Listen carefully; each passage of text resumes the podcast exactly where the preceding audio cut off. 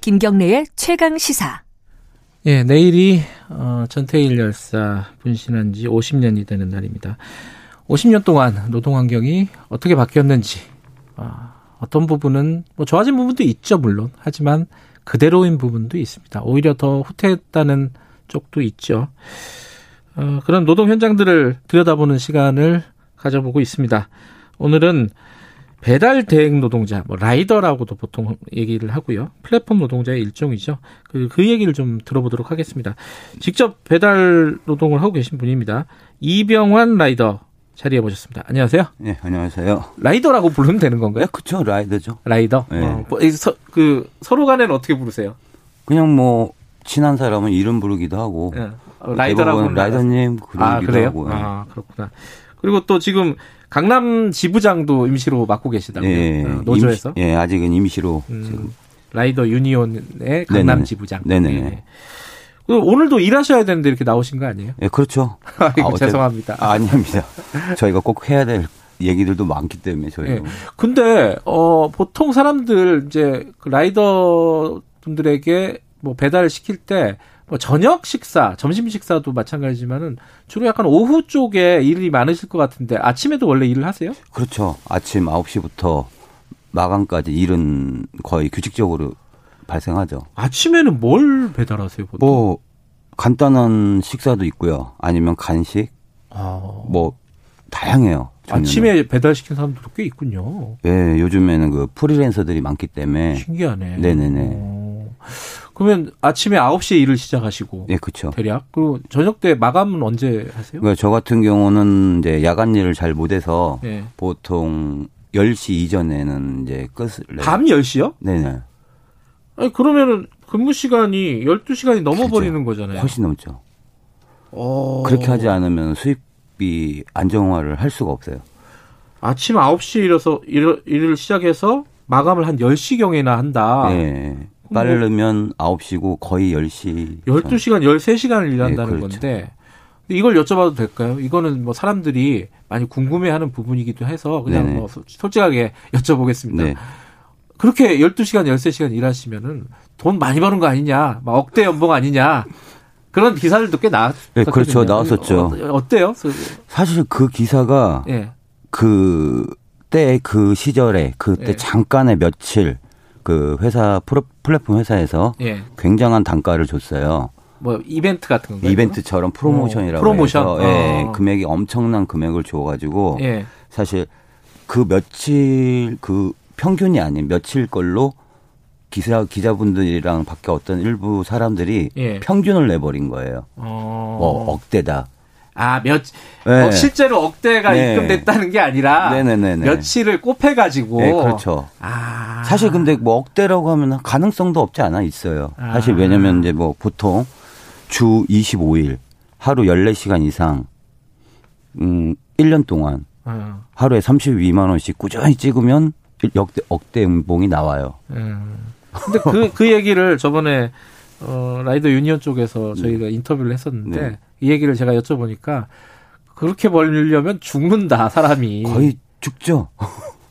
14시간을 바이크를 1년 내내 탄다는 게 말처럼 쉬운 게 아니잖아요. 어. 사실 8시간 근무만 해도 이 오토바이 일은 사실 엄청난 피로감이 쌓이거든요, 몸에. 네. 그런데 그걸 14시간 이상씩 1년 내내 유지를 한다는 거는 말이 안 되는 거죠. 사실. 그러면 저 선생님 같은 경우에는 어, 이병헌 라이더님 같은 경우에는 대략 평균적으로 한 달 수입이 어느 정도 된다고 계산해 보세요. 연으로 봐야 될지 달로 봐야 될지 저희 그 기준점을 책정을 못 이게 하겠습니다. 계속 변하니까 그것도 사실 네. 좀 불안한 거네요, 그죠? 이 기준점이 없어요. 어떤 달은 많이 벌고 음, 어떤 달은 진짜 최저급여도 못 버는 경우도 있고. 최저급여도 못 번다. 네네네. 그럼 최저급여도 못 번다는 거는 한 달에 뭐 한 삼 사백? 그것도 못 버는 경우 많죠. 아 그래요? 네. 어. 보통 거의 대부분의 주 그러니까 상위권 소위 말하는 진짜 베, 베테랑들 예. 외에는 일부 거의 과반수 이하는 제가 알기로는 손에 쥐는 돈은 200 수준이에요. 200이요. 예. 그렇게 오랫동안 일하는데 그렇죠. 그럼 진짜 최저임금이 안 나오는 예, 거예요. 안 나오죠. 도시 네. 근로 아마 그 임금이 한 270 수준 될 거예요. 예. 250, 60. 예. 근데 그것도 안 되는 거죠. 왜, 왜 거기에는 너무 많은 게 들어가 있어요. 왜냐면 그 오토바이를 보통 자기 거 기준으로 하다 보면 예. 보험료가 원체 고가다 보니까 그 보통 하루에 나가는 돈이 작게는 12,000원에서 많게는 26,000원까지. 보험료가요? 그러니까 오토바이와 보험료 포함 금액이에요. 아, 리스 금액 같은 거 네, 예, 포함해서 예, 그게 규칙적으로 그냥 무조건 나간다고 봐요. 그럼 한 달이면은 한 적게 잡아도 한 3, 40 정도는 거의 비용으로. 30만 원이 최하 금액이고요. 예. 거의 평균적으로 60에서 7, 80. 정도가 고정 그냥 비용으로 그냥 오- 지출이 되는 고정 거네요. 비용으로 오토바이 값으로 그게 보험비 포함? 기름값이 기름값은 별도. 아 또 또 들어가고 거기에. 기름값은 보통 그 고정도 타면 한 30만 원, 40만 원 수준. 그것만 해도 돈 빼기네요. 그렇죠. 어. 그러니까 예를 들어 400만 원을 가령 찍었다 쳐도 그건 빼버린 금액이기 때문에 음. 그러면 뭐 식대랑 그거는 부가적인 거 아예 별도로 음. 배제하는 거죠. 식사는 좀 하십니까? 어떻게 점심 저녁은 어떻게 하세요? 저희는 뭐 딱히 식사 시간이 없어요. 그냥 내 안에 콜이 없고 한가해 치면 그때 짬내서 그러면 위장을 다 버리는데 그거. 그쵸 주위에 제가 알기로는 뭐 장염 걸린 애들도 많고 꽤 어. 뭐 아파하는 사람도 많죠. 뭐 드세요? 그럼 만약 시간 짬나서 이렇게 급하게 드실 뭐 때 간단한 건 뭐 김밥 아니면 뭐 편의점 가서 삼각김밥 점심시간은 대부분 그렇게 해요. 그리고 이제 조금 너무 힘들고 그러면 이제 주위에 친한 라이더들이랑 이제 간단하게 밥 한 끼 먹을 때도 있고 음, 그건 이제 가끔 가끔 어, 아주 가끔 저녁 때도 그럼 그렇게 대충 때워요? 저녁은 거의 먹는 분들도 있고 안 먹는 분들도 있고 저녁은 아 이렇게 저녁 시간 또 바쁘죠. 예 상대적으로. 이제 바쁜 원체 차량 통행량이 많다 보니까 아 막히고. 예 어. 그러니까 보통 안 막힌 시간대 일을 좀 더 하려고들 음. 많이 하죠 그러다 보면은 식사도 제대로 못 하게 되고. 그렇죠 굴곡이 없어요 뭐 어. 다섯 시가 됐든 세 시가 됐든 어느 틈틈이 나서 그냥 먹는 거니까 아, 사람이 밥을 제대로 먹어야 되는. 그러니까요 그것도 어쨌든 자기 돈 내고 다 먹어야 되는 거고. 그렇죠. 전부 이게 저희 월급제가 다- 아니니까 네. 그죠. 네.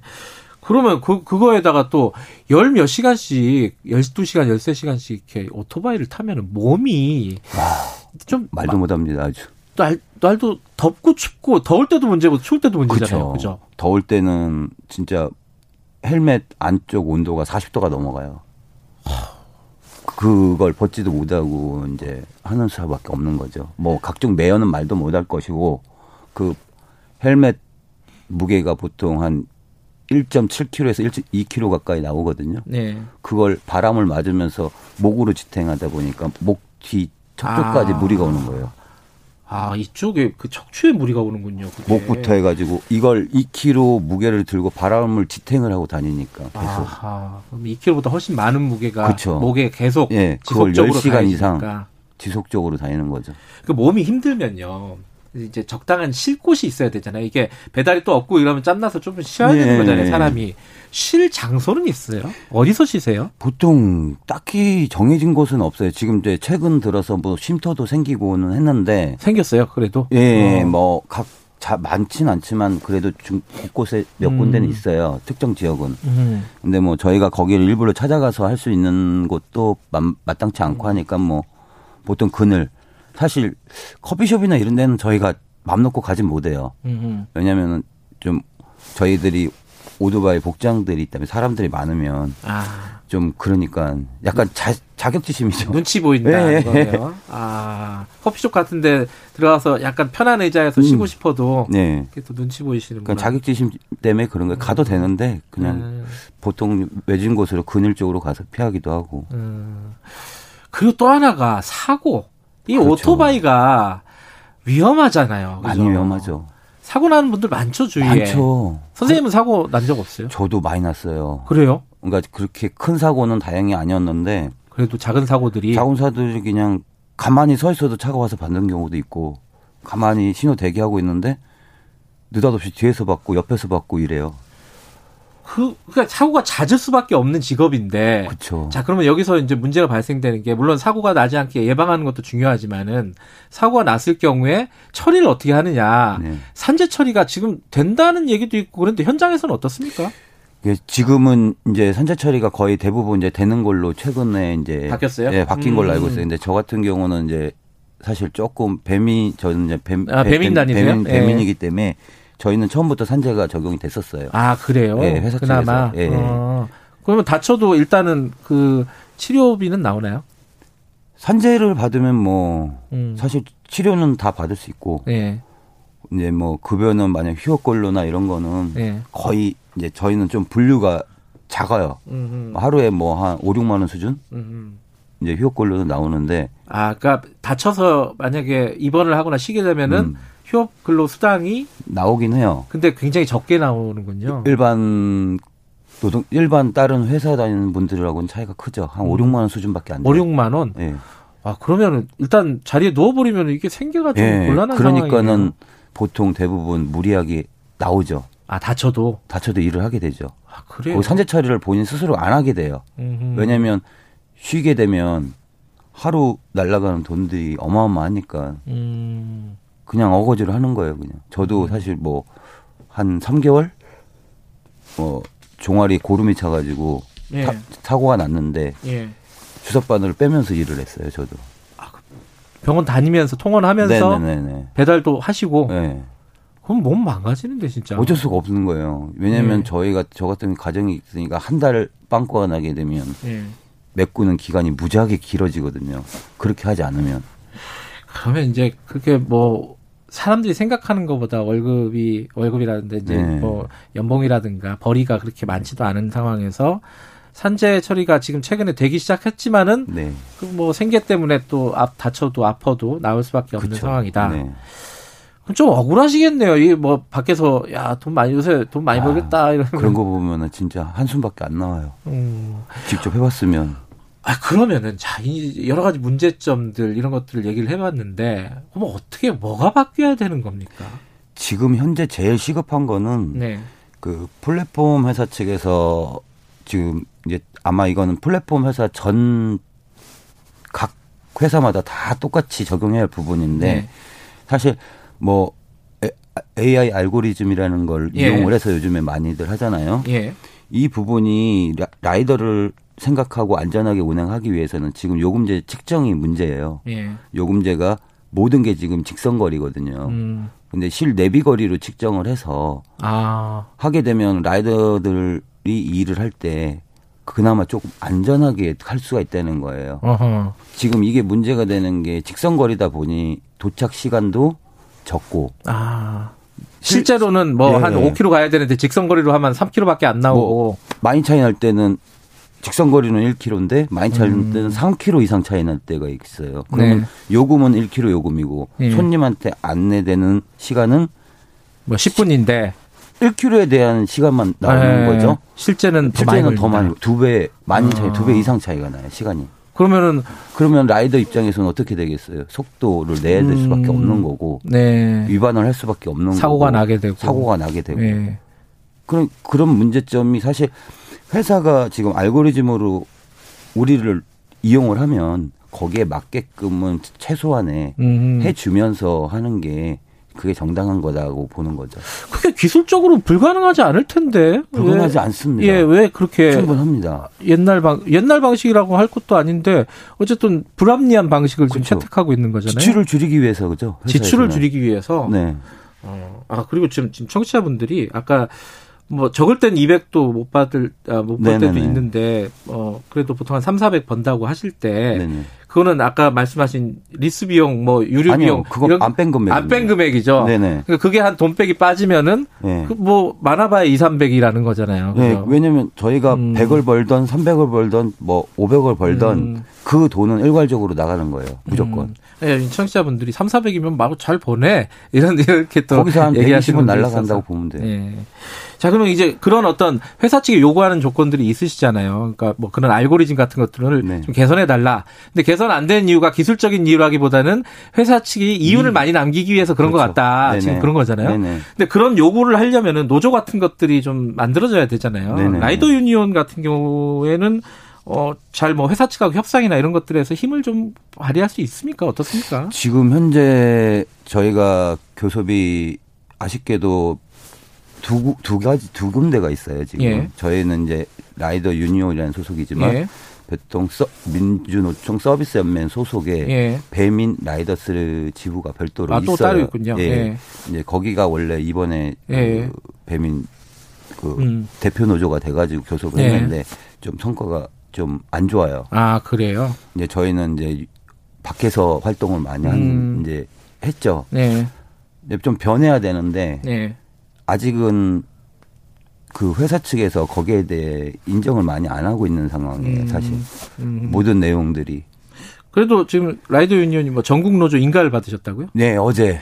어제 받으셨다고요? 네, 거의 아마 대한민국 최초일 겁니다. 음. 단일 노조로 라이더로 해서 만든 건. 어, 그 인가를 받으면 이제 더 좋아지는 건가요? 많이 어떻게? 좋아지죠. 어떤 부분이 좋아지는 겁니까? 왜냐면 그전에는 서울시의 한정대에서만 활동을 했지만 아. 이제는 전국적으로 모든 아. 라이더들의 힘이 될 수 있는 거죠. 음. 그래요. 그건 좀 그래도 그나마 좋죠. 좀 뜻깊죠. 좋은 소식이네요. 네네네. 그죠? 음.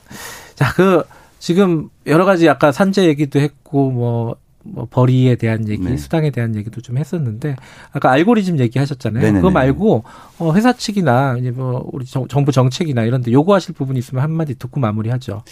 사실 뭐 요구는 예. 지금 플랫폼이 너무 특수노동 고용직이잖아요. 예. 이런 거에 대한 좀 법 노동자들이 좀 편하게 할 수 있는 예. 그러니까 회사 측이 그걸 악용할 수 없게끔 네. 법적 제도를 예. 만들어서 정말로 라이더들이 안전하게 음. 정말 사고 위험에서 벗어날 수 있게 예.